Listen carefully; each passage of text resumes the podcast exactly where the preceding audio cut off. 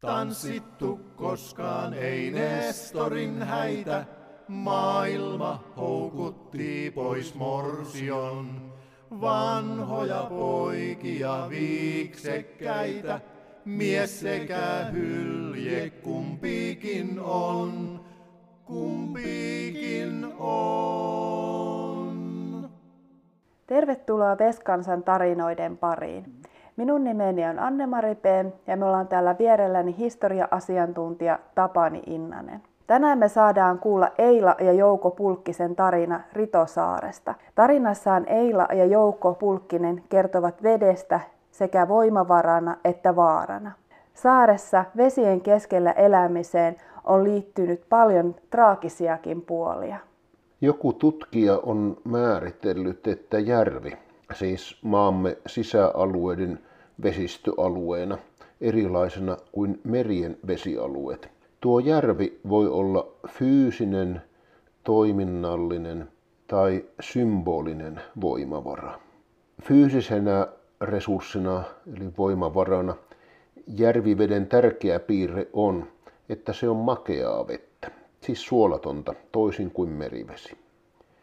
Makea vesi on kaikelle elämälle, myöskin ihmisen elämälle, ihan välttämätön.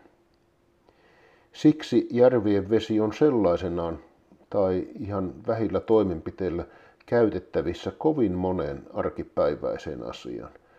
Vaikkapa juomavedeksi, pesemiseen, peltojen kasteluun, toisin kuin merivesi. Järvi tarjosi myös tasaisen ja yhtenäisen, tai no, jokseenkin yhtenäisen alustan matkan tekoon niin kesällä kuin talvella. Nämä fyysiset piirteet tarjosivat sitten mahdollisuuden järviveden monenlaiseen toiminnalliseen käyttämiseen, josta tutkijat puhuvat todellakin toiminnallisena resurssina. Puutavaran kuljettaminen on aivan erinomainen esimerkki järvestä toiminnallisena voimavarana. Ei suinkaan ole sattumaa, että Saimaan ranta-alueelle on syntynyt huomattava määrä Suomen puun jalostusteollisuudesta, siitä, joka toimii vieläkin. Symbolisena voimavarana järvi, sen saaret ja rannat tarjoavat omin takeisen maiseman, jonka keskellä saadut kokemukset muotoutuvat henkilökohtaisiksi muistoiksi ja merkitykseksi, joita toki lähipiirin ja toisten ihmisten kanssa voidaan jakaa. On kuitenkin hyvä muistaa samalla, että kaikista näistä kolmesta näkökulmasta järvi ja vesistö on ollut paitsi mahdollisuus, myös este tai rasite tai vaara. Eila ja Jouko Pulkkisen muistelut antavat monipuolisen kuvan kaikista näistä kolmesta näkökulmasta. Järvi on vielä 1900-luvun puolivälin saakka ollut fyysisesti yhdistävä tekijä, ei erottava, kuten nykyään autojen ja kehittyneiden tieverkostojen aikana voisi ajatella. Ilmankos kansakoulu oli perustettu juuri saareen, siis Litosaareen, johon sitten mantereeltakin lapset tulivat veneellä tai hiihtäen. Höyrylaiva tarjosi sata vuotta sitten ja vähän myöhemminkin vielä hyvin kelpoista uutta tekniikkaa.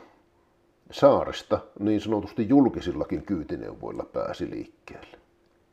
Veden antimet tarjosivat tärkeän lisän ruokaan, jossa maanviljelys tarjosi sen perustuotantomahdollisuuden. Kalaa saatettiin verkoilla, katiskoilla, rysillä, nuotalla pyytää, ja jotkut tekivät sitä ihan elinkeinonaan ammattikalastajina. Vesi tuki liikkumista ja yhteydenpitoa. Monenlainen taloudellinen aktiivisuus oli toiminnallista voimavaraa. Siitä Eila ja Jouko hetken kuluttua kertovat. Mutta toki saaressa vesien keskellä elämisessä oli myös vaivansa ja riskinsä. Niin syksyllä riittävän paksua jäätä odotellessa kuin keväällä jäiden jo haurastuessa – oli vesillä liikkuminen pakko jättää väliin. Kuten Jouko toteaa, tämä rospuuttoaika ollut vähän hankalampi. Tokihan siitäkin selvittiin, kun ruokapuolella oli joka tapauksessa lähes omavaraistaloutta. Suolaa ja kahvia ja muita siltä kaupungista välttämättä hommattavia asioita oli varattu runsaasti etukäteen.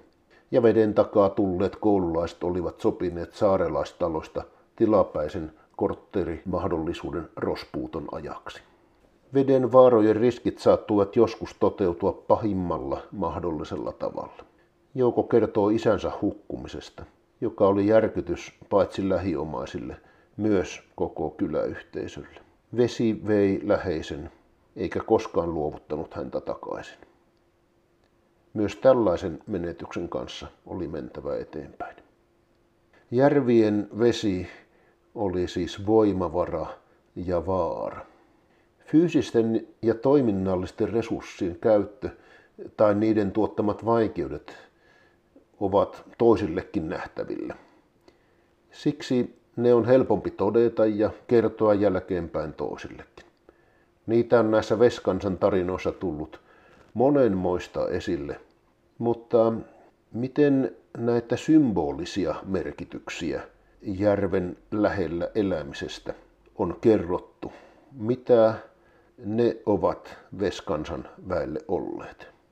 Näitä omia symbolisia tärkeitä asioita eivät toiset voi suoranaisesti nähdä.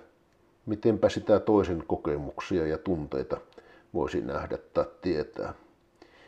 Ja joskus tällaisia merkityksiä voi olla vaikea edes itse tunnistaa. Pulkkiset kuitenkin pohtivat vesien keskellä elämisen tärkeitä merkityksiä, kun haastattelija niitä tuolla loppuvaiheessa kysyy. Ja kun Jouko ja Eila kertovat sitten sukunsa vaiheista ja paikoista, kuulija kyllä vakuuttuu, että nyt ollaan oikeasti tärkeän äärellä. Kyllä tämä kotiseutu on rakas ja ihmiset. Ritosaari on hyvä paikka asua. Kiitos Tapani tästä taustoituksesta. Nyt siirrytään Matti Muhosen tunnelmoinnin kautta Eila ja Jouko Pulkkisen tarinan pariin. Rannalta sieltä haaveiden tieltä niin moni muistot kauneimmat sai. Sieltä myös varmaan ystävän armaan kesäiset kauniit muistot on kai. Jos vaikka kauas matkamme vei, sininen saimaa unhoitu ei. Rannalta sieltä haaveiden tieltä niin moni muistot kauneimmat sai. Me ollaan nyt Ritosaaressa, Eila ja Jouko Pulkkisen upealla rantapaikalla. Ja puhutaan elämästä täällä. Miten te olette sen kokeneet ja minkälaisia vaiheita tämä elinympäristö on tarjonnut? Tehän olette molemmat alkuperäisiä ritosaarelaisia, eikö niin? Teillä on, on ne lapsuuden perheet asuneet täällä ja teillä on ollut sisaruksia, eikö niin? Kyllä. Minulla on tuota vanhempi sisko, joka elää vieläkin 91. Yksi. Ja sitten oli tuota minusta seitsemän vuotta vanhempi veli. Mm-mm. Nyt jo edesmennyt. Minkä ikäisenä hän kuoli? 26-vuotias. Ikoniemessä tapaturmaisesti traktorisiirrossa. Että se on vesi näyttänyt sen mustemman puolen.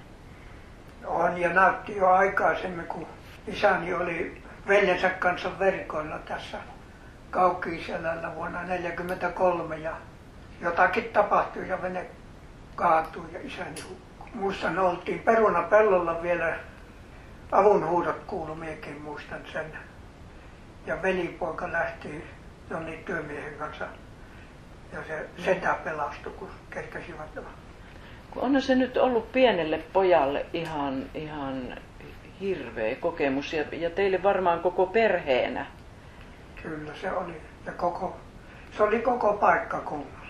silloin oli, alkoi ilta tulla, mutta oli kyläläiset lähtenyt naaraamaan silloin illalla. Niin. Pitkin syksyä naarattiin ja häntä ei löytynyt. Eikä seuraavana kerralla. Ei löytynyt koskaan. Ei koskaan löyty.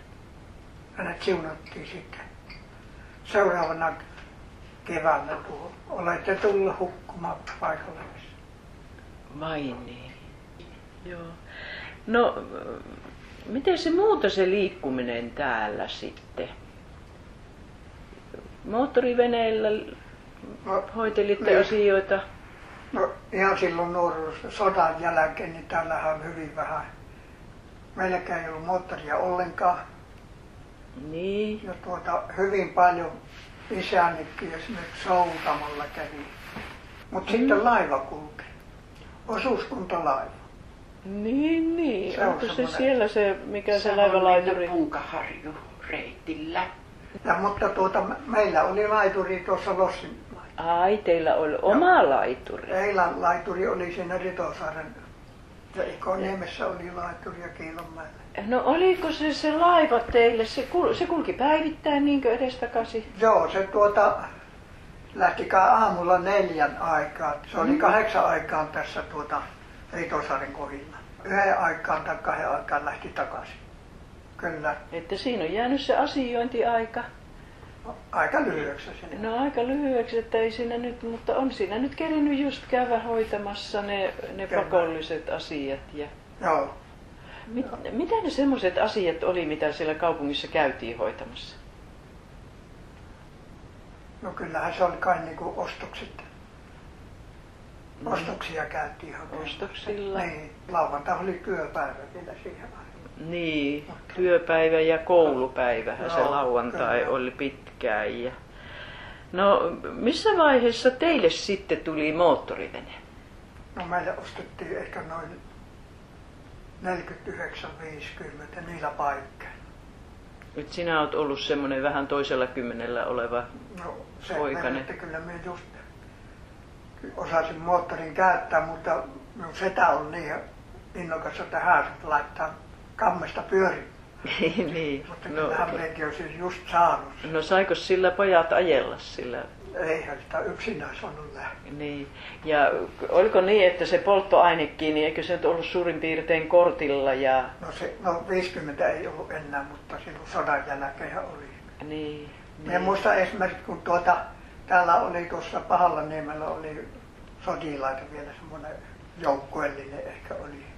Ne, ne tuota, täällä ne kävivät maatalosta etsimässä tos elintarvikkeet ja sitten polttoainetta, polttoaineella maksuvat. Petrolilla tai bensiinillä. Ai, pahalla nimellä sotilaita. Minkä Niin. takia ne siellä? Se oli tuota sodan jälkeen, niitä oli, ja se on semmoinen vapaa, vapaampi aika. Niin. Ja sitten minä muistan meilläkin oli, niitä on, vielä tuli taloihin sitten, tuota sai sieltä, meilläkin oli pari työmiestä, mielellään tulivat töihin. Ja tuota olivat syksyllä kynti ja mitä kaikkea teki ja olivat maanviljelijä auttamassa. Että ne oli ihan, ihan Suomen armeijan sotilaita, Suomen eivät mitään, Ei, kyllä ne mitään sotavankeja. Mutta ei. sitten ne joutui lähtemään sinne pohjoiseen Niin, niin, Lapisotta. Lapissa. Vai niin, ja sitten loppu teiltä, teiltä se apu. Niin, kun ei sitä ollut vielä sitä, sitä rauhasopimusta olemassa, Joo. niin sitä on varmaan pidetty vähän niitä joukkoja sitten et, turvajoukkoina. Joo, ne oli Että jotenkin oli tarvittaisi- sijoitettu tänne vähän eri paikkoihin. Vai niin? No tuo on kyllä minulle ihan, ihan uusi juttu, en, en ole kuullutkaan. No, no se on ollut tuo vesi tärkeä elementti, että nuottaa olette vetäneet ja kalaa saanut ja... Joo, minun tuota isä ja setä, ne on luottamiehiä ja, ja heidän isä on ollut jo. On tuota tullut tähän, ostanut tuon tilan takaisin niin 1889. Niin. Ja sitten alkoi nuottaa, että pojat oli, veti niin kuin toisena, ukko veti toista puolta. Joo, joo. On minä. Että se Minun on... isä on syntynyt 1890 ja hänen veljensä 92. Niin, niin. Ja silloin oli tuota, silloin se kala oli kanssa. Ja täällä oli melkein joka talossa nuotat. Mm-mm. Että sitä, siitä tuli sitä, paitsi sitä omaa ruokapöytää, niin siitä tuli vähän sitä rahaakin sitten, kun Niin. myytte, myytte sitä Kyllä. kalaa. Mutta varmaan, varmaan oli paljon semmoista, että vietiin omiin tarpeeksi sitten aina. Mm. Niin kuin, mä muistan, että Tylkkysessä oli ollut nuotta ja monessa talossa. Mm, mm. Että se oli niin kuin tämmöinen toinen elinkeino tämän maanviljelyksen lisäksi. Kyllä se oli lisänä, joo. Mm. Ja sehän oli tuolla saaristossa, niin oli hyvin paljon, että sitä oli kalastajia. Ja oli, No entäs se rospuuttoaika? no se on vähän hankalampi silloin. Silloin on vähän niin kuin, muotissa. Minä muistan, kun oli vielä koulu Ritosaarassa, niin Ikkoon nimeltäkin lapsia oli sitten täällä Ritosaaren talossa aina. Niin, niin kuin koulu oli Ritosaaren puolella Niin. ja tuolla Ikoniemen puolella ei koulua ollutkaan. Että, Ei. Kun niin, Niitä Kiilamäen lapset Kiilamäen. kävi täällä Ritosaaren puolella. Ja Niin, sitten niin. vielä kävi tuolta Kosolasta, kävi myöskin lapsia täällä. Kosolassa ei ollut koulu, mutta se on siellä Käärmänlahti, vai mikä se on. Niin, Siellä. mikä nykyisin niin. Joo. Joo. Tulivat omin voimin veneellä. Eikä ollut Samoinhan tuota- pelastusliiviä, eikä pelastusrenkaita, eikä varmasti ollut kellään. Ei. Ajatellaan. Se on varmaan tuntunut vähän, vähän uhkarohkeeltakin lähteä niille reissuille sitten, kun on noita tuommoisia traagisia kokemuksia. Niin, ja, no täällä oli, täällä oli määrätty henkilö, joka tuota, hänen isänsä oli semmoinen, joka ensimmäisenä koetti hevosella ajaa. Ja putosi aina hevonen, mutta tietysti nostettiin ja jatkettiin matkaa. Ai, Sikäli lähti toisin, mutta Mutta sitten ei naapurit ihan silloin vielä lähtenyt, jos hevonen putosi. Niin, että on niin kuin joku pellepeloton, joka kävi aina Niin, testaamassa, kyllä, että kyllä. Onhan, Piti kunnia-asiana tähän. Joo. että kyllä hän, hän- kyllä hän uskaltaa. Mikä teille on ollut tärkeintä tässä, että olette asuneet Ritosaaressa, täällä, täällä niin kuin veden saartamana? No kyllä minulla ainakin ottaa, on mieli tehnyt säilyttää tuota ja pitää kiinni tuosta perintötilasta. Mutta tämähän on ollut Pulukkisen suvulla. 1600 jotakin on ne ensimmäiset kirjat, kun Pulukkisia on. Mm-mm. Ja tuota sitten se, niin kuin minun ukki on ollut tuota, syntynyt Ritosaaressa, mutta Torpassa tuolla Essenistä tuona itäpäin, niin tuota, ja sitten ollut Savonlinnassa työmiehenä ja sitten rupesi Venäjän kauppaa pitämään ja ollut välillä laukkuryssänä ja sitten niin paljon tuota tuli varoihin, että osti yleisen saunan. Ja oli saunan niin. omistaja. Vai niin? Ja on Niin. ostanut tämän tilan takaisin suvulle, niin on saunan omistaja Savonlinnasta. Mm-mm. Mm. Kyllä se varmaan on se, se semmoinen, ne juuret on niin syvässä, On että, että onko sinulla samanlainen tunne? ihan että, samalla minulla, kun tuota, isä on tullut kotivävyksi äidin tilalle. Äidin kotiin ja tuota, niin ne on niin sy, ne on kaukana ne juuret jo siihen Mm. taloon ja se on Niin. nyt tässä lähellä. Niin kyllä Niin. se tämä kotiseutu on, on mikä on rakas. mm, Ja ihmiset. Niin. Tietää niin kuin naapurienkin menneisyyttä ihmisiä ja tietää silleen, niin kyllä, kyllä paikka on täällä. Mistä haluaisitte vielä kertoa jotain? No se kyllä ainakin, että Ritosaari on hyvä paikka asua.